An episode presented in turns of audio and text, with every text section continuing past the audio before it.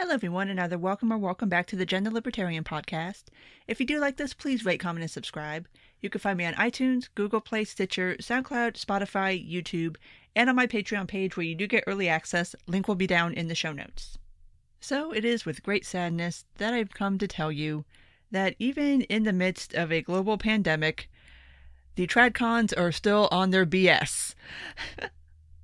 Um, obviously, you can tell from the title of this what we're going to be discussing, and that is the Adrian Vermeule piece, Beyond Originalism, that was published in The Atlantic.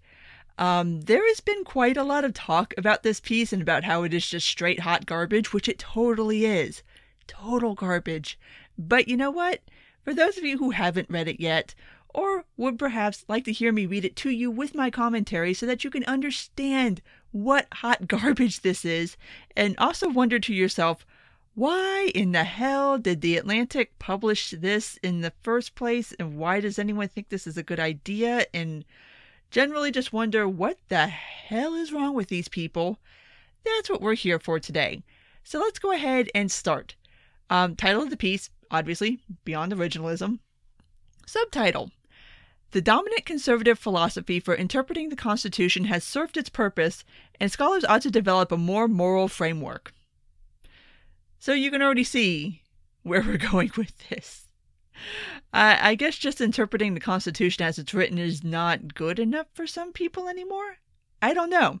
But anyway, let's go ahead and start with the piece. In recent years, allegiance to the constitutional theory known as originalism has become all but mandatory for American legal conservatives. Every justice and almost every judge nominated by recent Republican administrations has pledged adherence to the faith. At the Federalist Society, the influential association of legal conservatives, speakers talk and think of little else. Even some luminaries of the left legal left liberal legal academy have moved away from speaking about living constitutionalism, fundamental fairness, and evolving standards of decency, and have instead justified their views in originalist terms. One often hears the catchphrase, We are all originalists now. Well, gee, I would certainly hope so. I mean, the Constitution's a pretty plain written document, and there's not a lot of room for interpretation. And the whole concept of a living Constitution, at least the way that people on the left have tried to propose it, and people like Vermeule here, of trying to do it through the courts instead of using the actual process laid out in the Constitution for adding amendments to the Constitution, yeah, that was an idea that needed to die. It needed to die a horrible, fiery death, but for some reason, Vermeule feels the need to try to bring this back. So, yeah. Um, okay. Moving on. Originalism comes in several varieties. Baroque debates about key theoretical ideas rage among its proponents, but the common core is the view that the constitutional meaning was fixed at the time of the Constitution's enactment. This approach served legal con- conservatives well in the hostile environment in which originalism was first developed and for some time afterward. But now originalism has outlived its utility and has become an obstacle to the development of a robust, substantively conservative approach to constitutional law and interpretation. Such an approach, one might call it common good constitutionalism, should be based on the principles that government helps direct persons, associations, and society generally towards the common good, and that strong rule in the interest of attaining the common good is entirely legitimate. In this time of global pandemic, the need for such an approach is all the greater, as it has become clear that a just governing order must have ample power to cope with large scale crises of public health and well being, reading health in many senses, not only literal and, physical, but also metaphorical and social. No, no, we really don't need to do common good constitutionalism. Like, this, see, I don't, I've never understood this argument. Like, yes, the Constitution means what it says. Like, I don't, I, I don't get it. Like, it's, it's pretty plainly written. It's not open for much interpretation. Like, I'm not understanding why there's this idea that, like, the Constitution doesn't mean what it says. Like it means what it says. They they wrote down what they wrote down. Like these were not stupid men. They wrote it the way they wrote it for a reason. Like I'm not I, I don't understand this like second guessing or like, whoa, what did they mean when they wrote this? Well, there's plenty of other bodies of auxiliary work that you, you can go and read from the various framers of the Constitution that will gladly answer those questions for you. It's not a mystery.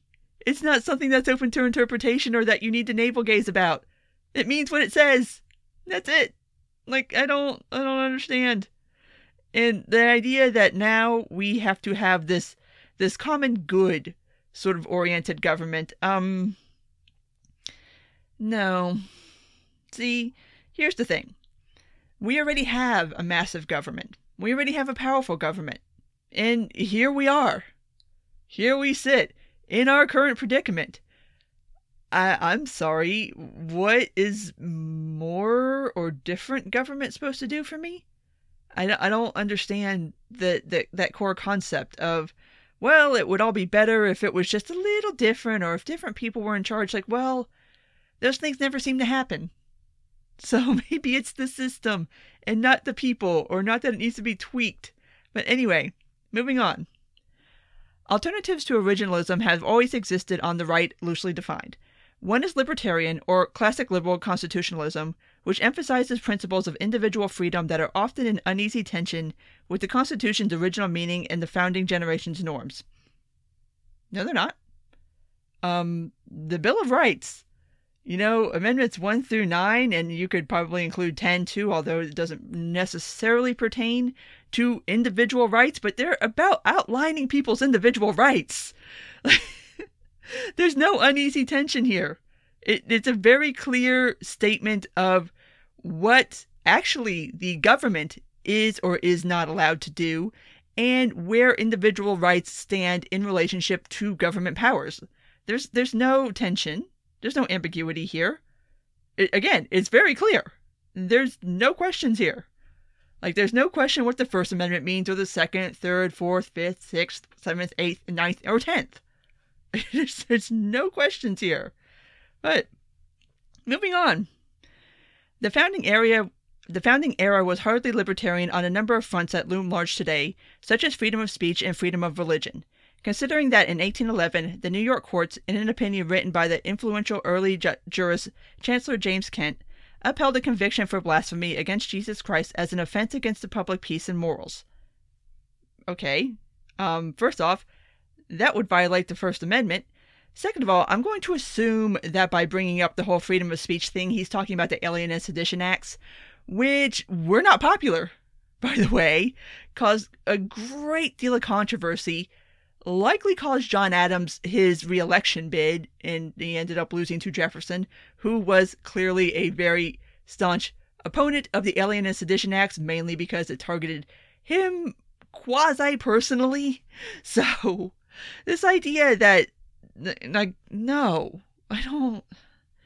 There's so much of this, and this kind of touches on some other stuff that I'm reading for future content that a lot of people who want to make these sort of nationalistic arguments seem to have a very interesting view of history and kind of tell it in a way that is beyond revisionist, shall we say? And it's becoming something that's becoming a bit of a theme, I think, that, ooh, that needs a lot of pushback.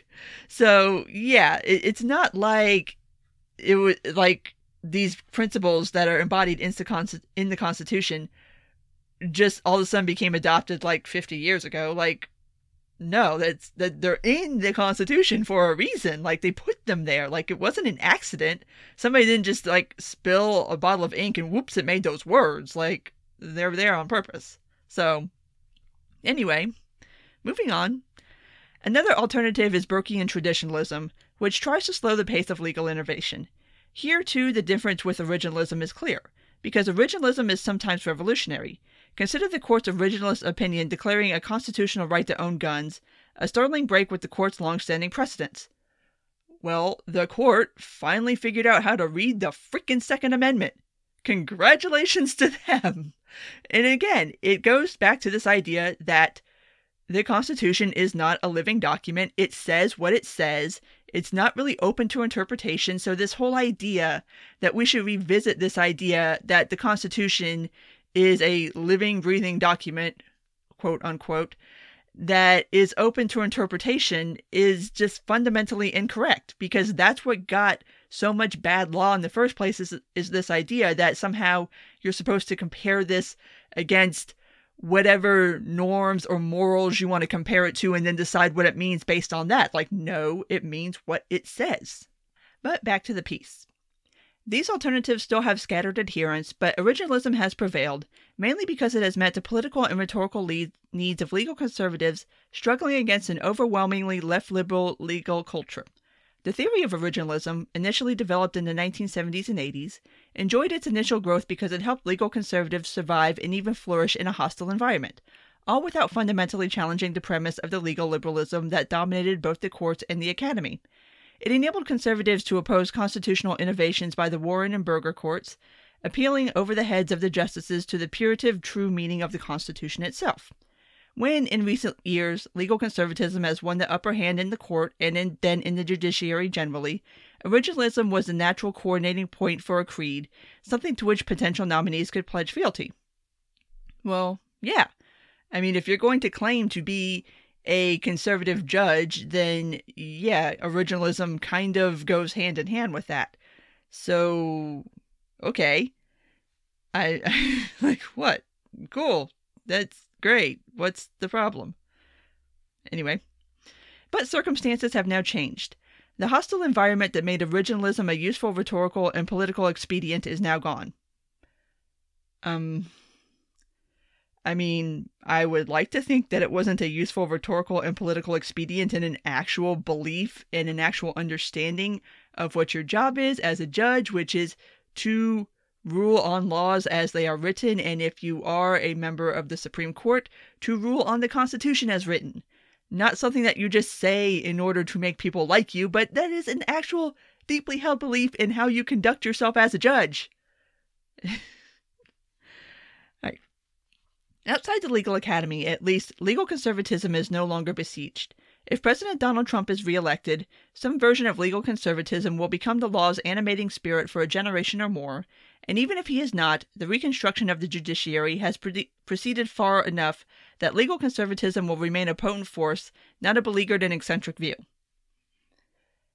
Yeah, again, okay. I mean, that's one of the few bright sides of the Trump administration is that we have gotten a couple of decent judges put on the Supreme Court and various other places who are more conservative originalist judges versus more kind of living constitution judges.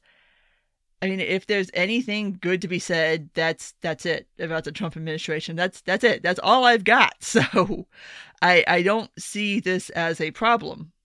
I I'm not I, I don't understand. Like, okay, how are you gonna bitch about a fight that you won?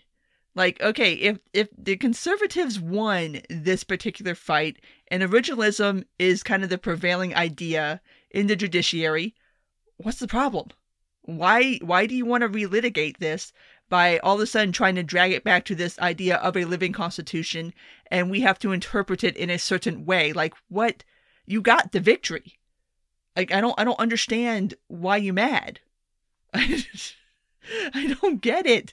Like it's almost like winning was never the thing, but more just bitching about not being the winner. And so now that you've won, like that's still not good enough. Like, okay, now we have to change it again to be this other thing because my God, I don't know what to do with power now that I have it, which is kind of a theme of conservatism in the GOP in the era of Trump is like you spent so much time chasing the damn car, you caught the car, now you don't know what the hell to do with it, so you've pretty much just shit the bed. Anyway, back to the piece. Assured of this, conservatives ought to turn their attention to developing new and more robust alternatives to both originalism and left liberal constitutionalism. It is now possible to imagine a substantive moral constitutionalism that, although not enslaved to the original meaning of the Constitution, is also liberated from the left liberals' overreaching sacramental narrative, the relentless expansion of an individualistic autonomy. There it is. Here we go. Alternately, in a formulation I prefer, one can imagine an illiberal legalism that is not conservative at all, insofar as standard conservatism is content to play defensively within the procedural rules of the liberal order. Yes, we should be playing within the rules of the liberal order. That's why it's there. That's the whole idea behind why America was founded in a, as a country in the first place is to have this particular order. Like what, dude? I and there's there's there's that there's that that that thing against autonomy again. I do not know what these people's fetish is with collectivism. I genuinely don't get it. For some reason, they seem to think it's just going to be the best thing since sliced bread, and it never has been. but my God, we can't have people being individuals. Nope, nope, nope, nope, nope, nope. You got to be concerned about the common good and, and the community and the state and the nation and all that. It's like, no, I really don't. I really, really don't. The only person I really need to be concerned about is myself and whoever else I choose to be concerned about. And that's it. That's all that's required of me. Nothing else.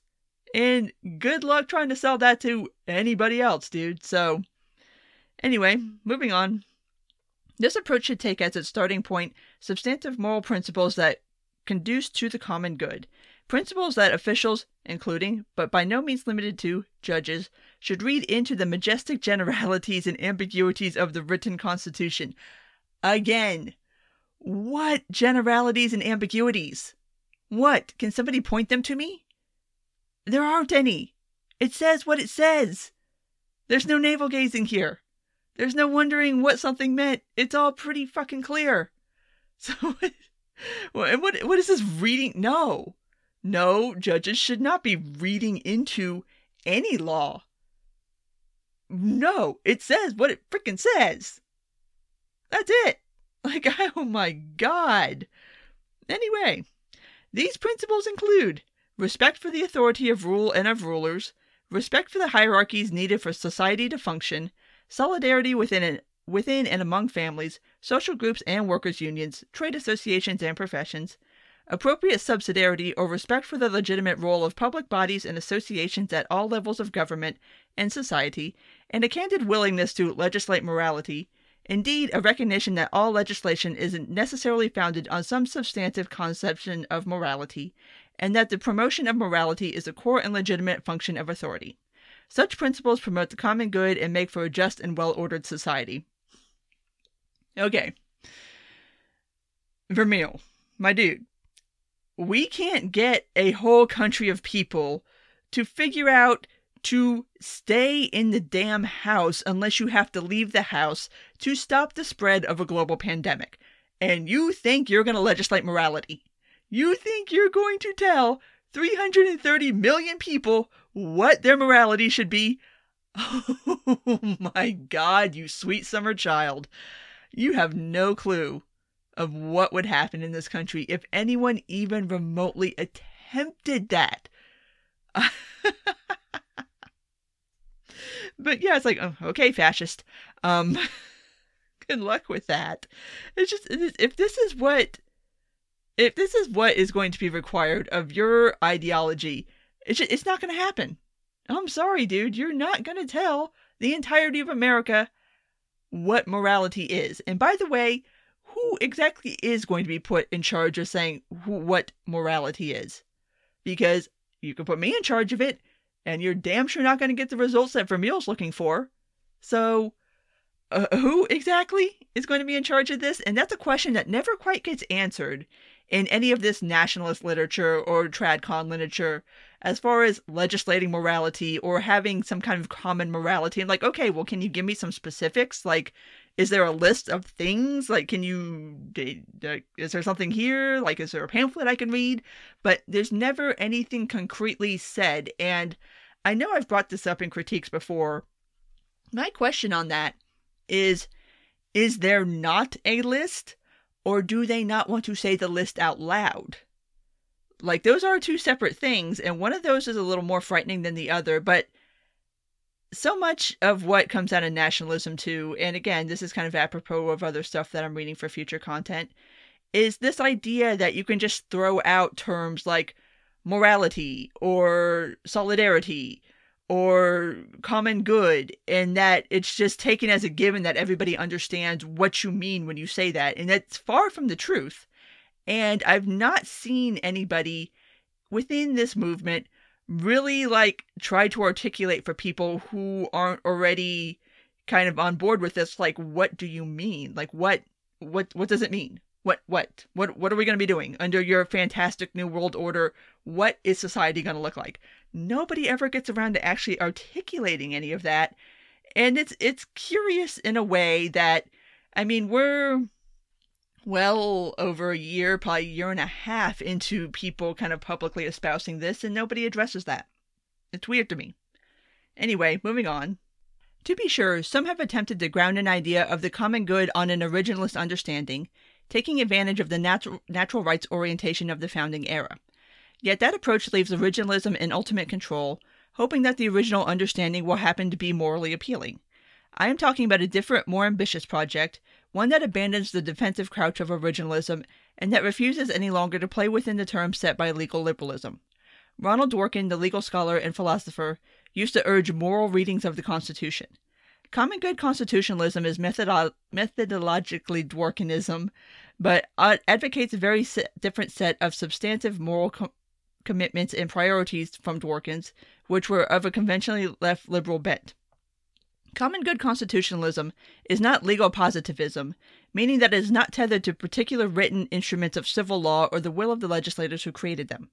Instead, it draws upon an immense tradition that includes, in addition to positive law, sources such as Jus Gentium, the law of nations or the general law, common to all civilized legal systems, and principles of objective natural morality, including legal morality in the sense used by the legal American legal theorist Lon Fuller, the inner logic that the activity of law should follow in order to function well as law. Okay. No. This is, for better or for worse, a nation of laws. Laws that are written down in books that everybody can go read and understand what the law is, not the law being this some kind of nebulous idea that, well, everybody just kind of understands what it is. And it's like, no, not everybody does. That's why we started writing shit down. That's why we write down laws.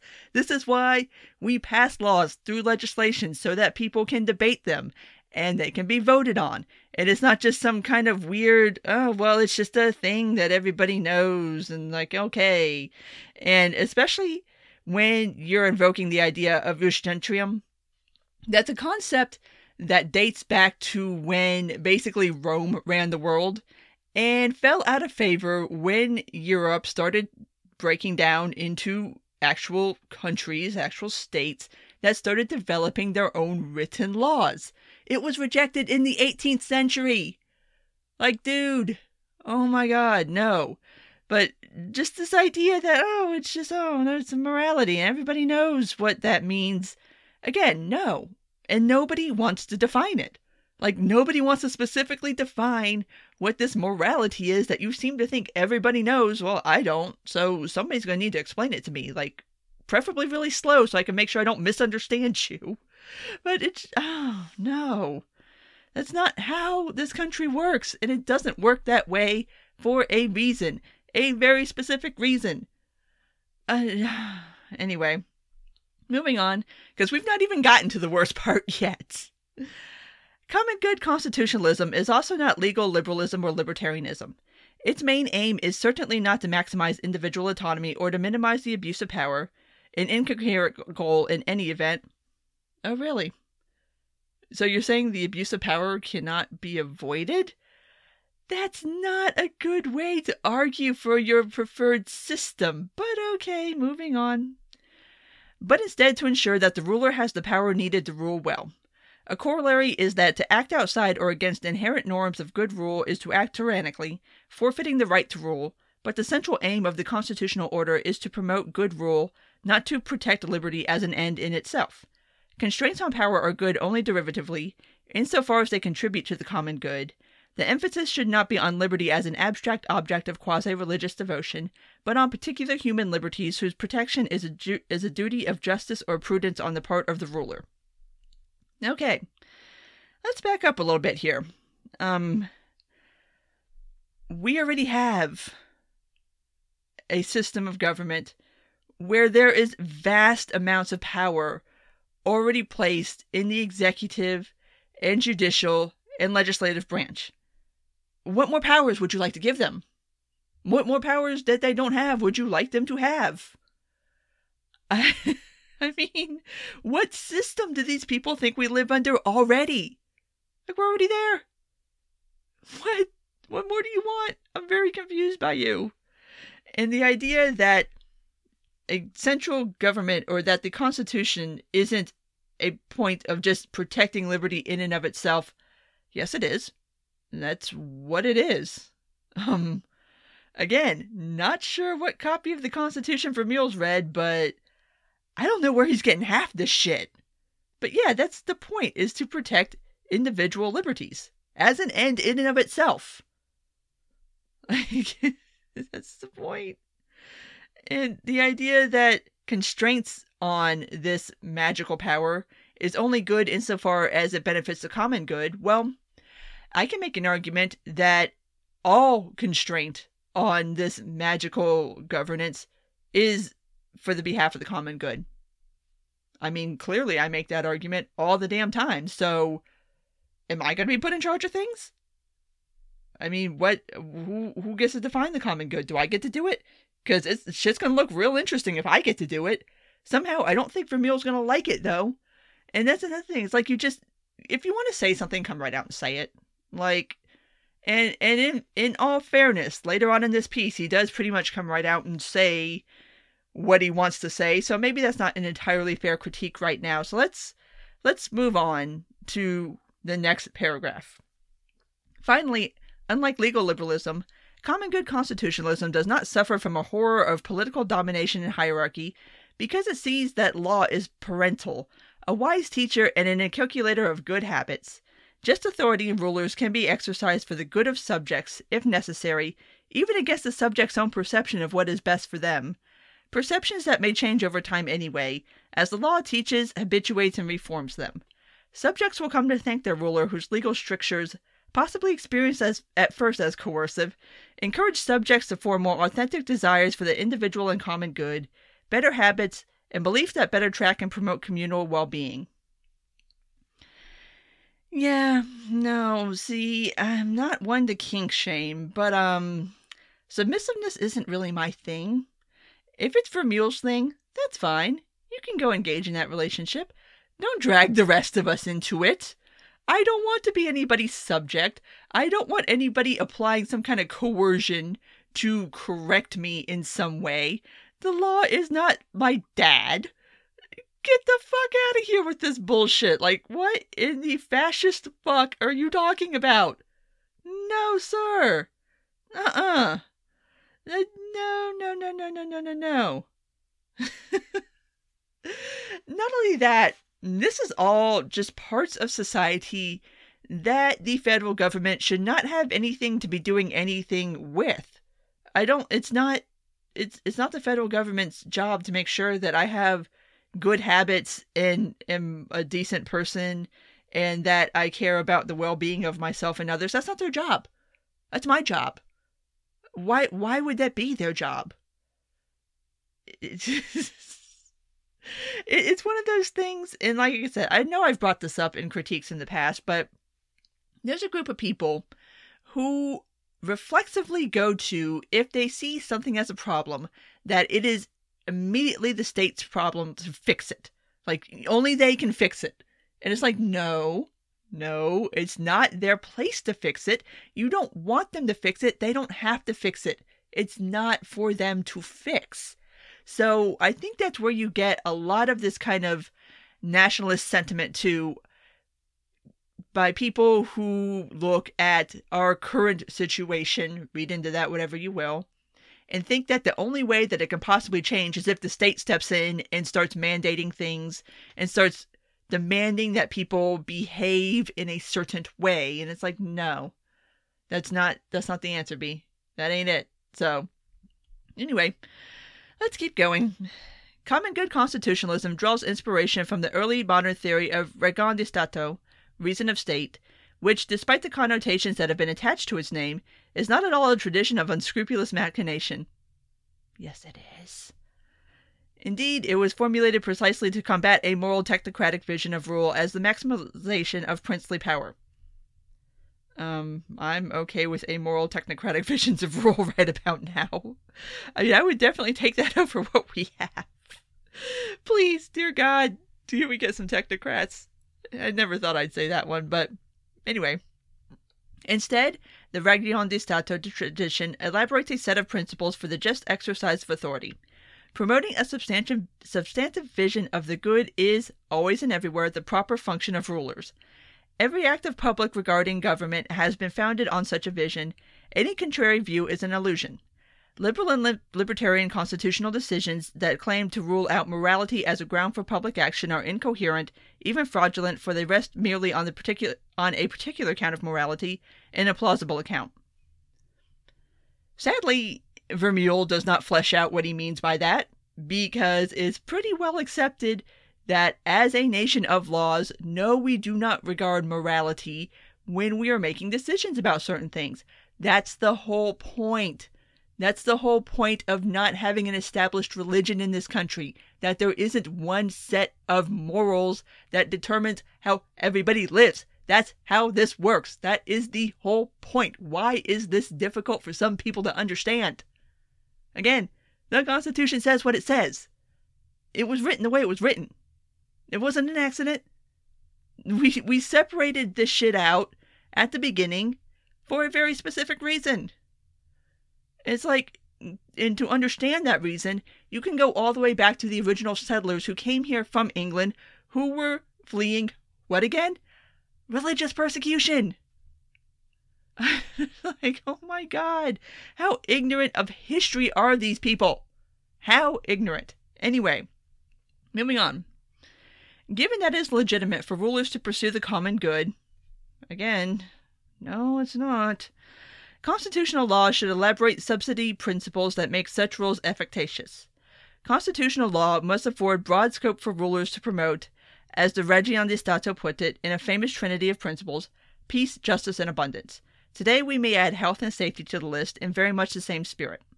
In a globalized world that relies that relates to the natural natural and biological environment in a deeply disordered way, a just state is a state that has ample authority to protect the vulnerable from the ravages of pandemics, natural disasters, and climate change, and from the underlying structures of corporate power that contribute to these events.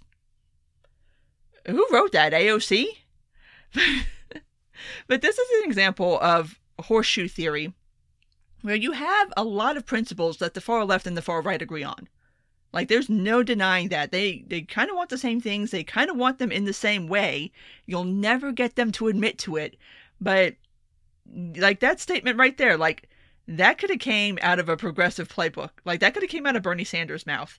But it's coming out of Vermeule's mouth. And as far as the whole concept of underlying structures of corporate power, um, those exist because the government has allowed them to and has promoted these sorts of various ways in which this is how companies have to survive. Anyway, that's a whole nother rant. But back to the piece. Because the Ragion di Stato is not ashamed of strong rule, nor does it see it as presumptively suspect in the way liberalism does, a further corollary is that authority and hierarchy are also principles of constitutionalism. Finally, and perhaps most important, just rule emphasizes solidarity and subsidiarity. Authority is held in trust for and exercised on behalf of the community and the subsidy groups that make up a community, not for the benefit of individuals taken one by one. Fuck off with this shit right here.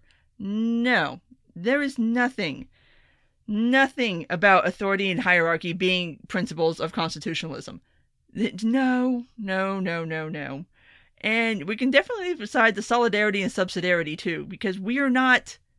That that's not how. Oh my God. The whole concept was that America was supposed to be a nation of equals, and that the government is equal to the citizens and vice versa. Not that one is higher up on the hierarchy than the other, and that one is subjugated to the other. That's that's no. What? I, God damn, dude. Are you kidding me with this? Like, some people have wondered if this is trolling, and you know what? If I hadn't read enough, like, tradcon nationalist nonsense, I might be inclined to agree, but no. This is a prevailing thought that we need to go back to some kind of almost monarchy. Like that there needs to be a strong authoritarian rule up at top telling everybody what they need to do for the common good and the solidarities so that everybody can be happy. I'm like, get out of here with this shit. Anyway, let's keep going. How, if not at all, are these principles to be grounded in the constitutional text and in conventional legal sources?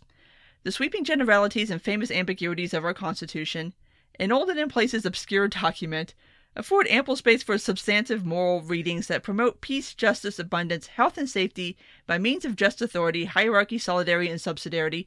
No, it fucking doesn't. No, it doesn't. No, I've already discussed this. It does not lend itself to any of those things.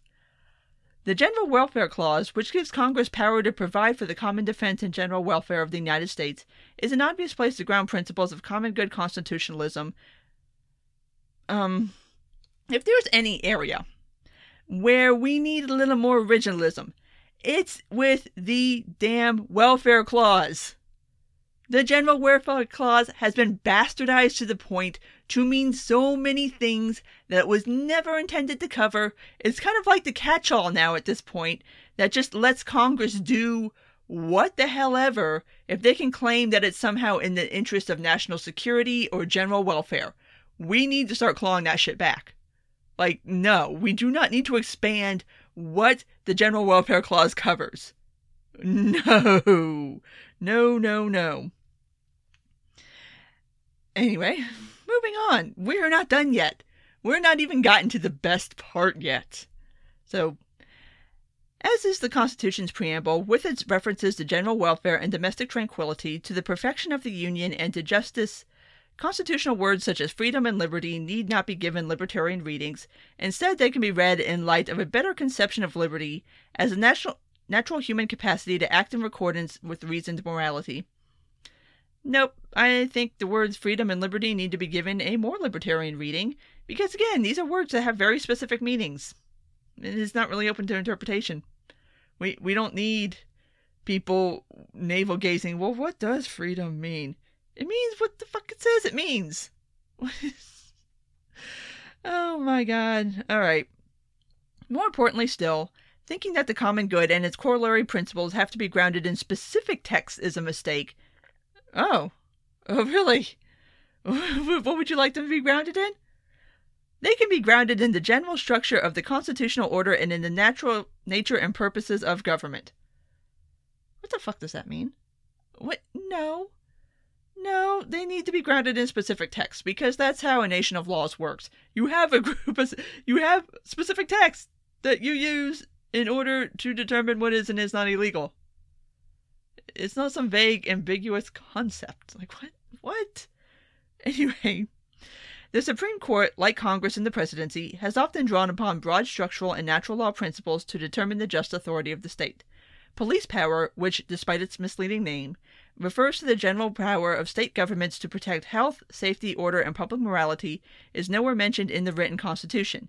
America's real, efficient Constitution is largely unwritten or uncodified, as is true of constitutions everywhere. That is not a feature, dude. That's a bug. That's a bug that some of us have been spending a very long time trying to claw back. That this idea that, I mean, the the federal powers stop at the Ninth Amendment per the Tenth Amendment.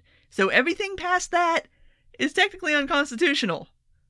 And I think we need to try to remember that, not just assume that where we're at right now is like, oh, well, that's just perfectly normal and good and fine, so whoop de doo. No, it's not. It's really not. And it's, again, it's not something that needs to be expanded to making moral judgment. It's something that needs to be contracted severely back down to where it is supposed to be constitutionally and even further back than that if you really want to go there. But I'll settle for taking it back to amendments 1 through 9. I mean, I'll, I'll take that. So, moving on. This is painful. Like, this is just painful. Like, what? Not that the writing on this is just painful, too. It's like so overwritten. Like, why? Who edited this? Who edited this? Anyway, this is not the occasion to offer a bill of particulars about how constitutional law might change under this approach, but a few broad strokes can be sketched. The court's jurisprudence on free speech, abortion, sexual liberties, and related matters will prove vulnerable under a regime of common good constitutionalism. The claim from the Knox's joint opinion in Planned Parenthood versus Casey that each individual may define one's own concept of existence, of meaning, of the universe, and of the mystery of human life should not only be rejected but stamped out as abominable beyond the realm of acceptable forever after. No. Nope. Everybody gets to define their life as they wish. And you want to roll back the court's jurisprudence on free speech, abortion, and sexual liberties? First of all, that's an interesting hodgepodge that you pick there. Because, in case you haven't noticed, the trad cons are really weird about sex. in case that has escaped your attention, um, they like to talk about porn a lot. And they seem to think libertarians talk about porn a lot. We don't we don't talk about it until they bring it up and somehow try to make it this libertarian thing. And oh, you guys just want the degenerate porn. It's like, dude, we don't even talk about porn. We don't even really care about porn outside the fact that it's a free speech issue. I mean, some people watch it, some people don't. It's fine either way. But no, we don't spend time thinking about sex the way tradcons do. It's just so weird. So weird. And then, of course, the free speech thing, because, of course, they want the ability to shut down speech that they don't like, even though they bitch, whine, moan, and complain when other groups want that same power to shut down speech they don't like. And apparently, they can't figure out the cognitive dis- dis- dissonance of that. But hey, um, sure, guys, um, keep being weird in public, I suppose. But let's keep going because we're we're, we're actually getting we're getting to the best part. We're getting to the point where Vermeule finally says the quiet part out loud. And I mean, thanks to him for finally doing it, but here we go. So too should the libertarian assumption central to free speech law and free speech ideology that government is forbidden to judge the quality and moral wor- worth of public speech, that one man's vulgarity is another lyric's, and so on, fall under the axe. Libertarian conceptions of property rights and economic rights will also have to go, insofar as they bar the state from enforcing duties of community and solidarity in the use and distribution of resources. Thank you for finally fucking dropping the mask. What you're advocating for here, Vermeule, is something that already exists. It's called communism. It's theocratic communism. That is what they are espousing. Because if that is your thing, that private property rights and free markets have to go, those are the central tenets of communism. That's step one and two of establishing communism abolition of private property rights and abolition of a free market. So at least finally, finally, one of them is admitting that you just want communism, but you want your communism with your morality laid on top of it. I mean, cool. Thanks for finally admitting it, dude. I, this is something that we've been trying to get y'all to admit to for ages now that you want the government to control everything and you want to abolish any kind of autonomy. You want to abolish any kind of personal freedom. You want to abolish any kind of actual free market and you want to abolish private property. Sweet. Thanks, Adam. Adrian, whatever the hell your name is. Anyway, we're not done with this piece. Let's keep going. As for the structural and distribution of authority within government, common good constitutionalism will favor a powerful ruling powerful presidency ruling over a powerful bureaucracy, the latter acting through principles of administrative law's inner morality, with a view to promoting solidarity and subsidiarity. The bureaucracy will be seen not as an en- enemy, but as a strong hand of legitimate rule. The state is to be entrusted with the authority to protect the populace from the vagrancies and injustices of market forces, from employers who would exploit them as autonomized individuals, and from corporation corporate exploitation and destructive of the natural environment. Union, guilds, and crafts, cities and localities, and other solidistic associations will benefit from the presumptive favor of the law, as will the traditional family. Again, that's another one of their favorite things is the traditional family. In virtue of subsidiarity, the aim of rule will not be to displace these associations, but to help them function well. Elaborating on the common good principle that no constitutional right to refuse vaccination exists, here comes the anti vaxxers. Here they come. Constitutional law will define in broad terms the authority of the state to protect the public's health and well being, protecting the weak from pandemics and scourges of many kinds, biological, social, and economic, even when doing so requires overriding the selfish claims of individuals to private rights. Thus, the state will enjoy authority to curb the social and economic pretensions of the urban gentry liberals, who so often place their own satisfactions, financial and sexual, and the good of their class or social milieu above the common good. Bruh, you use too many words to say bourgeoisie. You could have just said bourgeoisie. You didn't have to say urban gentry liberals. It's pretty clear. oh my god, it's Marxism. Like, just, uh, it, it, but I feel like I'm reading Marx. what the hell? The state needs to step in to protect the people from the corporations and the bad things and the free market and, and the, the individual rights because we gotta have the solidarity and goddamn bourgeoisie gotta go because they be too decadent. They don't care about nobody but themselves. I mean, aside from the fact that, I mean, it's it's billionaires who are to get us out of this fucking mess that we're in right now, and it's to be private industries in the free market that gets us out of this, not the state, because the state screwed it up monumentally, and now it's up to private entities to try to save us all from dying from coronavirus. But yeah, that's what we need. We need the state to protect everybody from the bad, evil, icky, urban gentry liberals and the corporations. I'm telling you, it's progressive. It's progressivism, and they'll never, ever, ever admit it.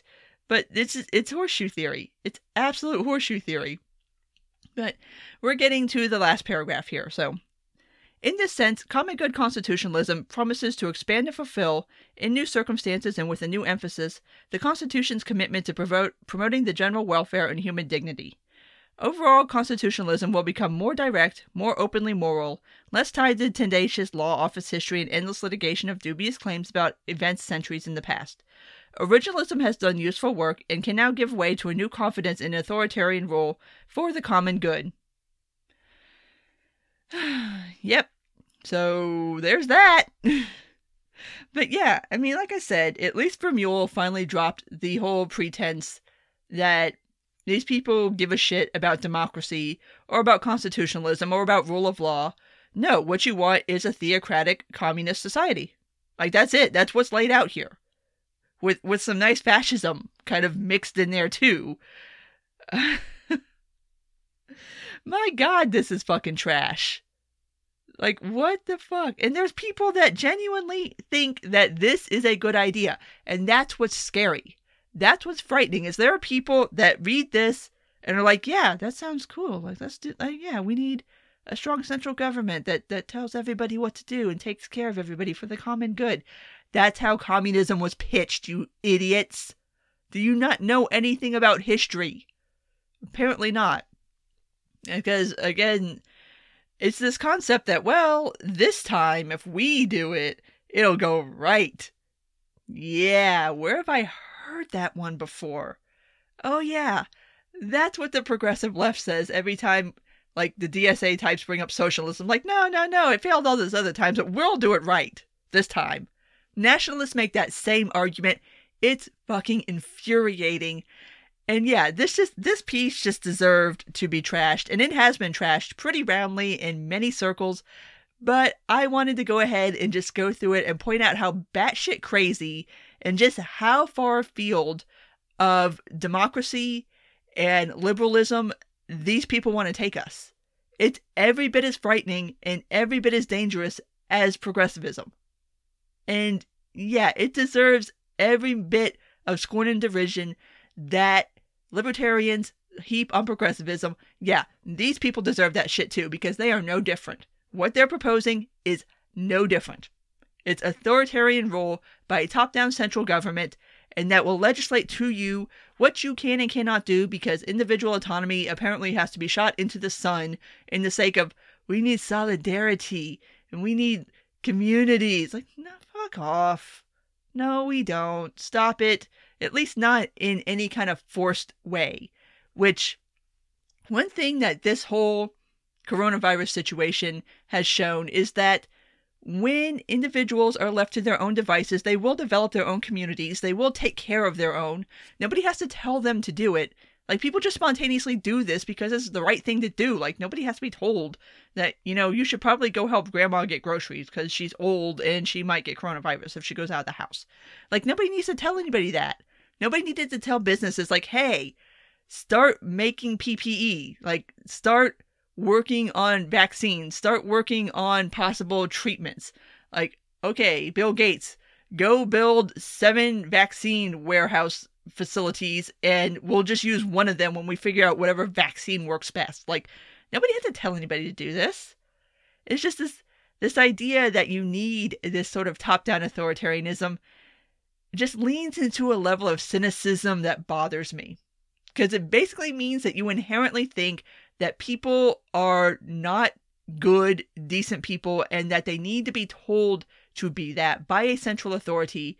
Otherwise, I don't know. I don't I don't even know what tradcons think is so gone horribly wrong with our society. From all I can gather is it's like immigrants and porn. Like that's it. That's all I can gather from these people. It's like, oh, porn. Immigration. It's like what what what? Dude, like stop. Anyway, at this point, I'm going to go ahead and wrap this up because this has gone really long. But like I said, I wanted to do this episode just to kind of get it out there. So, as always, if you did make it this far, thank you for listening. And if you do like this, please rate, comment, and subscribe. You can find me on iTunes, Google Play, Stitcher, SoundCloud, Spotify, YouTube, and on my Patreon page. Take care, and until next time.